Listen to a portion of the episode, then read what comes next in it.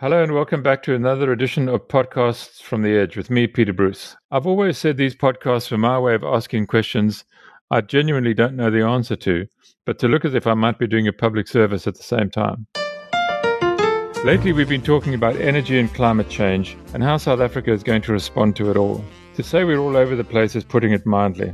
On paper, there's the Integrated Resource Plan of 2019. That's supposed to be our energy Bible, but it seems to be already out of date, making assumptions that can't be met, like getting hydropower from the Congo River, or changing assumptions altogether. The IRP makes relatively little provision for gas, and suddenly gas is on everyone's lips. What is clear is that the so called just transition, the design and pace of the transition to carbon neutrality from coal fired power stations as we have now, in order to protect coal jobs and the black business elite that's moved into coal as traditional miners have abandoned it, that's up for grabs, this transition. And so, what is just? What do we mean by just here, actually? A slow process, one that gets us across the line and operating properly as soon as possible? My guest today sort of owns a large part of the answer. He's an expert in energy storage, amongst many other things. He's modeled it, and I can't wait for you to listen to him. Clyde Mallinson is an independent energy analyst. And Clyde, thank you so much for your time. Could I start by asking you why storage hardly appears to feature at all in the IRP? Let me just quickly tell people where we are. So, in the IRP, current storage is regarded as 3,000 megawatts, and we know that's hydro storage, that's water. Um, they add another um, 513 megawatts this year, which I'm not sure is happening, and a further 1,500 megawatts in 2029. That's not a lot. Why, why are they not planned for more storage, Clyde? Hi, uh, morning, Peter. Great to be on this cast, and thanks for that kickoff question. Well, the answer is that for a long time, the uh, designers of the system and the people looking at adequacy have put a lot of faith in the fact that the coal fleet will operate as it should operate, and that the new members of the coal fleet will operate as one would like them to and that, quite frankly, uh, we don't need in in the eyes of the IRP, we don't need that much storage. And of course, storage for a long time has been very expensive. So, generally speaking, even when the CSIR looked at modeling uh, not that long ago, uh, there wasn't a, a large amount of storage because we are still so dominated by coal, by nuclear um, that the need for storage wasn't foreseen in the way that we are going to need it. So, what I actually like doing is looking what the situation will be like when we no longer have a coal fleet and when we no longer have a nuclear fleet. I think that's a really good point to start at is to say how much storage will we need when we are fully decarbonized and we are operating our system virtually entirely on wind and solar. And that's a good point that I like to start at. Well, go on. Please answer that question because it's it's it's the next obvious one. How much will we need? Right. So so my calculations show that we will need somewhere between five to ten times as much storage as what they have put in the RP 2019 by 2030. And that by 2040, more or less let's let's use 2040 as a date when the coal fleet is completely retired and where the nuclear fleet is completely retired although the nuclear fleet will be completely retired by mid 2020s basically if it if it doesn't get life extended uh, then we'll need approximately 35 gigawatts of storage of eight hour duration so you correctly said we currently have approximately three in pump storage. So we will need more than 10 times as much storage. By when, Clive? By, by 2040. Okay. Assuming 2040 is the date by when we have completely retired the coal fleet. And also, and this is a this is quite a big assumption, but it's an easy one to understand. Assuming we just use the same amount of electricity as we currently do. So it actually becomes quite nuanced because we need a quantum of storage that can meet our peak load. And our peak load at the moment is somewhere around about 35 gigawatts. So we need storage that can deliver 35 gigawatts. Uh, generally in the early evening when the sun's obviously not shining, and assuming that none of the wind sites in the whole country are generating anything, our minimum storage size in terms of capacity needs to equal our current evening peak load, which is about 35. So that sets an easy to understand limit. If you're going to at some point use 35 and you haven't, and you've only got wind and solar and storage, your storage needs to be at least 35. So that's that's the sort of cataclysmic view of it. In other words, there's never any wind at half past five in the afternoon. Uh, the sun has gone down, um, and there's nothing. So right, there's no base load. There's no more coal left. Um, Koeberg uh, uh, was never uh, it was never recommissioned. It never. So that's that's the worst case, or the best case, depending on where you stand. Yeah, what's particularly interesting is that the big mistake we make, or I believe it's a mistake that's made, is that we look at peak load and we say, okay, by 2040, our peak's going to be at the same time and it's going to be bigger than it is now. And that's, in fact, by 2040, our peak will be in the middle of the day we will be peaking demand in the middle of the day for the simple reason is that's when we'll be charging our batteries. We will have surplus solar in the middle of the day, and the battery, when it's in charging mode, is actually a demand center. And so it's actually more important to size the battery at a size that it's big enough to be able to soak, soak up the excess solar that's happening at midday and charge up the battery. So, in fact, it's more important that the battery is of a size that's big enough to be able to put as much of that surplus into it as is possible. Um, and, and so it's, it's kind of like it's, it's not so much trying to cover the peak anymore. It's trying to be big enough to be able to take the excess that's coming at midday. And so our peak will be at midday in future, and our trough will still probably be at around about midnight to two o'clock in the morning we'll have a totally different demand profile. And that's something I think people don't fully appreciate. They kind of just extrapolate the yeah. current demand profile forward. It'll be completely different. But so the, what happens when you can see when people talk about energy in the future, you can see how frightened they are because they're frightened to let go of this notion of base load, that there has to be something that is always producing electricity nonstop, not just passively holding on to it, but always uh, and without stop being able to produce it. So it's either a nuclear plant or a coal plant. What is the leap of faith that those people need to make, that you make? Yeah, if you want to stick with the base load, you know, the definition of base load has nothing to do with generation. It's literally the, the load profile, the lowest point of the load profile is by definition the base point of the load. And the question then is how do you meet not just the base point of the load, but how do you meet all of the load?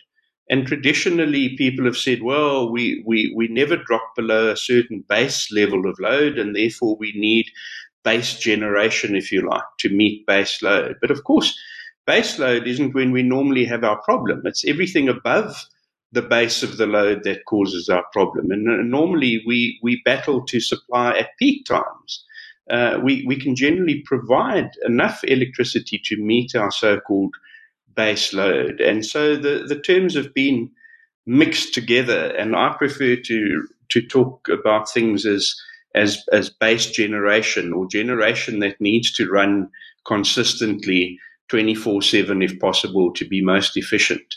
And typically that's nuclear and coal. Coal doesn't like to be switched on and off. Nuclear can't be switched on and off. You know, the, the reactions take place. I mean, you obviously can switch off the power output from Koeberg, but you can't switch off the radioactive decay of the uranium in the reactors. It's happening all the time. So, um, what what we what yeah. we misunderstand is that we don't just need to meet our so-called base point of the load. We need to meet our full load with different generation technologies. And, and that perhaps the most difficult part for the incumbents to understand is that if we, if we swept away all of the coal fleet, and I don't mean just ditched it, but if we could imagine that it was gone, tomorrow and the nuclear fleet, we can then very easily calculate what is the least cost replacement. In other words, what, how much wind, how much solar, and how much storage should we build to be able to have full security of supply, which will deliver at base load levels, but also deliver throughout the whole load. What is the cheapest mix we can build? And it turns out we can either build slightly less wind and solar. We obviously have enough. We have to build enough to be able to cover our needs. And then we build huge batteries and we say, gee, we're even going to store some of the excess in summer and use it in winter. And that's where some countries run into interseasonal problems. In South Africa, we don't have that problem. We tend to have not a, as big a disconnect between summer and winter. So what becomes cheaper then is to build more wind and solar and have smaller batteries or less storage. And if you do that, you end up with the cheapest possible capital cost mix of what you build. And if we do that, you de facto have surpluses of wind and solar for most of the year because you design a system that can give you absolutely security of absolute security of supply on the worst patch in winter when there's fewer hours of sunshine. And if you can get through that worst patch of win- in winter um, securely, it de facto means that you have surpluses of wind and solar for the rest of the year. And that's really the problem with incumbent utilities. They don't like surpluses because they think surpluses need to be curtailed. I mean, anyone can see it would be ludicrous to be running a coal plant and generating a surplus of electricity and then burning the coal but cutting off the, the turbine, uh, cutting off the generator, so to speak. It, it just doesn't make sense. But in the case of renewable, variable renewable resources, it makes complete sense to overbuild wind and solar, put in fewer batteries, but still enough to give you security of plan. you get your cheapest price point. Um, and and that's that's the basis of it. So if you if you want to worry about the so-called what can supply absolutely, then of course the batteries can. We're going to have 35 gigawatts of batteries. So those batteries will be able to supply almost 20 times as much as what Koeberg supplies with absolute surety for at least eight hours. And that's basically saying that we will be at peak for a full eight hours. And when you look at our wind and solar complementary resources, we never have to do that. We would never have to run for a full eight hours at peak load, just by definition, because peak load happens at seven in the evening. In the middle of the night, our peak load is perhaps 16 gigawatts. So it would never happen. And when you model it, you make sure that the combination of wind and solar and storage is able to deliver not the base load, the full load with absolute reliability for the whole year. So this is i mean that's absolutely fascinating and i'm glad i'm glad you said all of that. I wanted to ask you um, a question that occurred to me as i was reading. There was a very good energy supplement in business day uh, late last week. Um, and one of the and one of the editors colin anthony um, suggests that instead of really messing around you know we, we we have an idea of what we're short of and you can see it when when load shedding occurs um, you know, what what is the argument against doing the following, as he suggests? Decide what the shortage is. Let's say it's ten thousand megawatts or five thousand megawatts or whatever it might be, and simply increase the next renewables bid window to fill that shortage. And and and whether it's and I wanted to add to something. Uh, so he, what he means, I suspect, is fill it with 5,000 megawatts of uh, wind and solar. But if if every project like that, the wind and solar project, included battery storage, would that fundamentally change the game? Could that be done, or does it make the whole project too expensive? Um, why why do we build wind and solar without batteries? Uh, the batteries, presumably, Clyde, already exist Yes, look, stor- storage technology has dropped uh, in cost by 90% in the last decade, and it's due to drop by another 80% in the next decade, more or less. So it's, it's, it's come down hugely, more so than any other technology. And although one could argue now there's a bit of a spike with prices of of, of um, uh, lithium and, and nickel and cobalt, well, there's also a bit of a spike in, in, in fossil fuels at the moment. So those two arguments, if you like, uh, cancel each sure. other out to a, to to a certain extent. I think I think what's going to be faster than necessarily trying to design a procurement process that insists on complementary storage is to actually allow the private sector to build and to supply to private clients from private PPAs um, as quickly as possible. Uh, because we saw we tried to have a, a so-called emergency risk mitigation procurement program, and it tried to say you had to be able to deliver from five o'clock in the morning to nine thirty, and the people who managed to do that with renewables put in inordinate amounts of storage. And if you remember what I said earlier, you can either build a huge amount of storage to try and give you the so-called mythical baseload between bookends from five in the morning to nine thirty at night, or you can just inject that extra energy into the system. And I can tell you right now that Eskom currently, its biggest problem is it doesn't have enough energy in the system to make use of its existing storage. We're actually very fortunate in that we have a great big three gigawatts of existing storage with 20 hours of capacity, and we're having to shed load at night in order to fill the, the, the pump storage dams. In other words, we're short of, of, of, of energy. So if we put five. So wait a minute. Yeah, yeah. Sorry, we, we, we, we're load shedding in order to fill up the storage. Correct.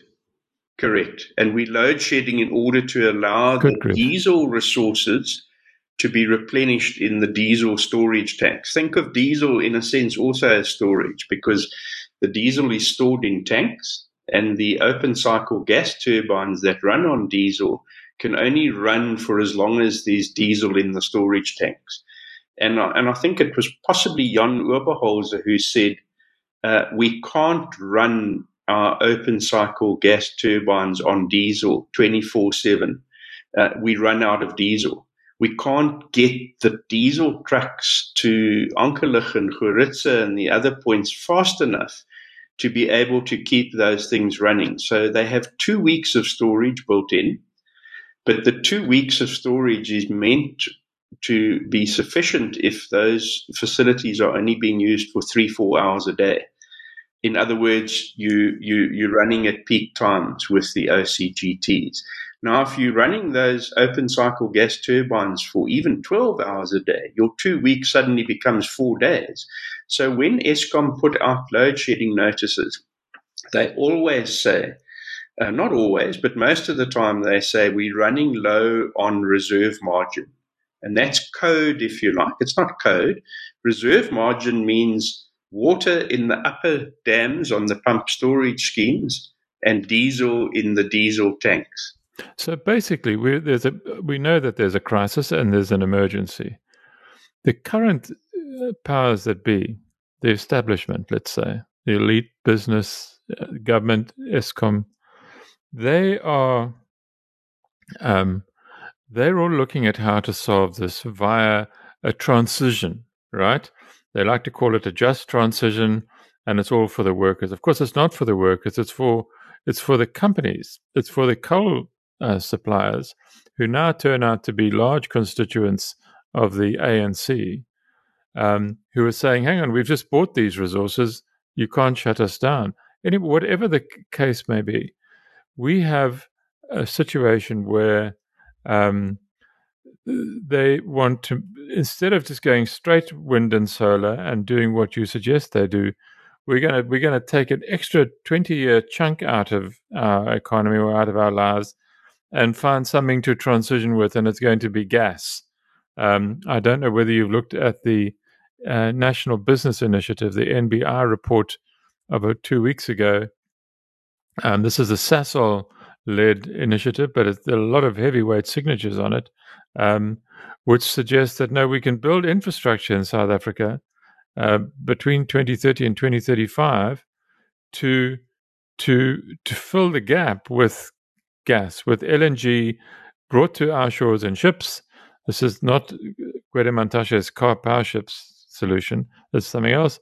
We can feed the gas into um, perhaps some of Eskom's current diesel-fired uh, gas turbines, or we could put, you know, we can actually create some um, uh, energy plant, gas-fired energy plant close to the sea, um, and it would not in the end it wouldn't end up as a sort of stranded asset you know that it would be okay wouldn't be it wouldn't be spending too much money. But i wanted to ask you though i mean we could if we put our backs into it we could solve this thing now i mean we could in terms of wind and solar and batteries we could go for it we know how much we need we could start tomorrow surely Correct. Once you, once you, and, and one needs to understand, we're not talking about sweeping the coal-fired power stations uh, away overnight. There is a transition, and the transition really is to to rationally get as much as we can out of the coal fleet. And when I say as much as we can, we basically need to build the new wind and solar and storage in order to create the headroom to enable us to shut down the coal fleet and the coal mining associated with the coal fleet in an ordinary fashion. So instead of uh, the, the coal fleet auto retiring itself and us then scrambling to fill the gaps, we need to have a, a build program that creates headroom that allows us then, in a rational fashion, to retire the coal fleet. That's really the, the one point. And I also just want to mention that storage is not restricted to battery storage. I think there are opportunities for more pumped hydro storage. I think Eskom themselves have got some opportunities there. Uh, I think there's a, a, pumped hydro scheme that was in the making uh, in Limpopo province near Steelpoort Valley. And then, of course, something that most people aren't aware of all or many of our old gold mines have got still today are pumping water out. And those gold mines basically are water storage devices of note. So we have chambers in dolomitic chambers in the gold mines that sit near the surface. And that water then percolates down to the bottom and has to be pumped out, even if the dam, even if the mine is closed. So there's an opportunity to build pumped hydro storage in old gold mines and in fact existing gold mines where you wouldn't have to civilly construct brand new dams. You've basically got underwater dams at different levels that could be utilized. You generate the electricity by by, by pumping the water into the dam, and it as it falls into the mine, it would turn a turbine. Is that right? You know, you would you would you would you would pump up from a lower level of the dam to a, of, of underground to a higher level when you've got surplus electricity. So it's in the middle of the day, the sun's shining, you generating more than we're using. You would pump to an upper reservoir underground, and then at night or at peak time in the evening, you would drop it from that upper reservoir through a thing called a penstock. It's basically just a tunnel, and in that tunnel sits a turbine and that turbine, it's basically a pumped hydro scheme. But I don't know if you realize the amount yeah. of water on the far west rand in those gold mines that have yeah. dolomite overlying them equals something like 15 times the amount of water stored in the Vaal Dam sitting mm. underground. So the other advantage is it doesn't evaporate. Um, and we're having to pump yeah. it anyway all of the mm. time to stop the levels filling up and leading to acid mine drainage. So that's just one example. Another would be we can take old mine dumps and turn them into uh, uh, gravity masses and then lift and lower big chunks of old mine dump, if you like, that are put into blocks. And that becomes a, a form of gravity storage. So I just want to, to just get the point home that uh, energy storage systems are not all or only battery energy storage systems. There's a range of energy storage solutions. Yes, no, I, I, I, understand perfectly. But come back to batteries for a moment. How sophisticated are they, and what will batteries look like, not only in cost terms, but what will they look like in size terms, I guess, and technology? Because we're still talking about old style batteries. These are lithium ion batteries where, you know, they've got liquid in them. What about, you know, will solid state batteries ever make a presence felt? And what, but even if they don't, what do what does current battery technology look like in a decade?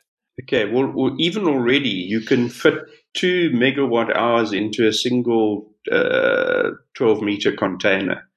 So if you wanted 100 megawatt hours, you would require about 50 containers. Now, to put that into perspective, um, a, a solar farm, or for that matter, a coal mine, uh, a single solar farm or a single coal mine would probably represent enough space to build, you know, 50% of the batteries we need in terms of space requirements. So basically, if you're looking at relatively small, you stick with containers because that's quick. It can be installed quickly. If you're going really big, you probably build a purpose built building that would house the batteries uh, and and there would be no need to containerize it. And those those things are measured in hectares, not thousands of hectares or hundreds of hectares. Even in a in a single hectare, you can you can place a very large battery. And the nice thing about batteries is that it's best to actually spread them around a bit. So instead of having one, you don't have to think of it in terms of like pump storage, where you've got a dam on Van Reenen's Pass. You can say instead of building yeah. one big storage facility, we can place the storage at each of the substations, for example, in Johannesburg. And so, and so now the battery, and, and strangely, yeah. well, not strangely enough, interestingly enough, energy storage is most valuable in the hands of the system operator because it's not just for backup for load shedding. It's basically used to to to um, charge up when you've got surpluses and to discharge when you've got shortages. But it also massively increases the utility of your grid. You can imagine now in the Northern Cape, we've got lots of solar, and it's it's kind of maxed out. We can't put more solar in because the, the, the transmission network coming out of it can't carry it. But you can imagine just very easily if one put battery storage in the Northern Cape, you could put double the amount of solar. You could be exporting the solar, the other half you could be putting into the battery, and you could then export that other half from the Northern Cape on the same transmission lines as you're currently exporting, and you could double the output or double the carrying capacity from the Northern Cape. But just going back to your question on gas, because it's important. Um, the bulk of the modeling that's been done, even with fewer resources of storage than what I would advocate, indicates that we, if we're going to use gas at all, it's going to it's going to represent maybe one percent of our annual output. Uh, and the people who are advocating for gas, in particular combined cycle gas turbines, are saying who's going to ever want to look for new gas fields of South Africa if we're only going to generate one terawatt hour a year from the gas? So they're pressing for an anchor offtake tenant, if you like, in the power sector. And they're saying we want you to, to run at least 60% of the time so that we can say, gee, this new combined cycle gas turbine is going to need X amount of gas now it can incentivize gas exploration companies to go and look for the stuff because they can say, oh, we've got ourselves a, an anchor tenant for our shopping center, so to speak.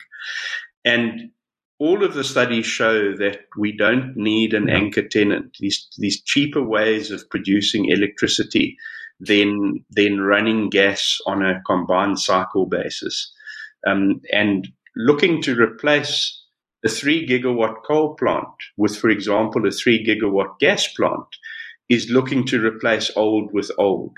Yeah. If you look at the economies in the world that already have a sophisticated gas infrastructure, uh, upstream infrastructure, everything, they're actually turning away from gas. You know, I think uh, not everywhere, but certainly in California and many of the states in America. You no longer are allowed to do new building developments and put in gas infrastructure for piping of gas to those places. So they they actually backpedaling out of gas. Uh, at a very time when I don't know. Sometimes we feel we have to follow global trends, and because the rest of the world was allowed to use gas, we we have to use gas, although we don't have any at the moment. And I always smile at this because it's almost like saying, well, the rest of the world used, uh, I don't know, celluloid photography. Imagine if we had never had any cameras in South Africa and we then had digital cameras and someone said, well, we've got to have our turn to use the good old Agfa and Kodak cameras. Yes. It's just ludicrous. We want a just transition for photography. Exactly. I mean, it's just crazy. So, yeah. Um, you mentioned when we spoke the other day that there was a way that people could become more involved in this new um, era, this new energy future of ours.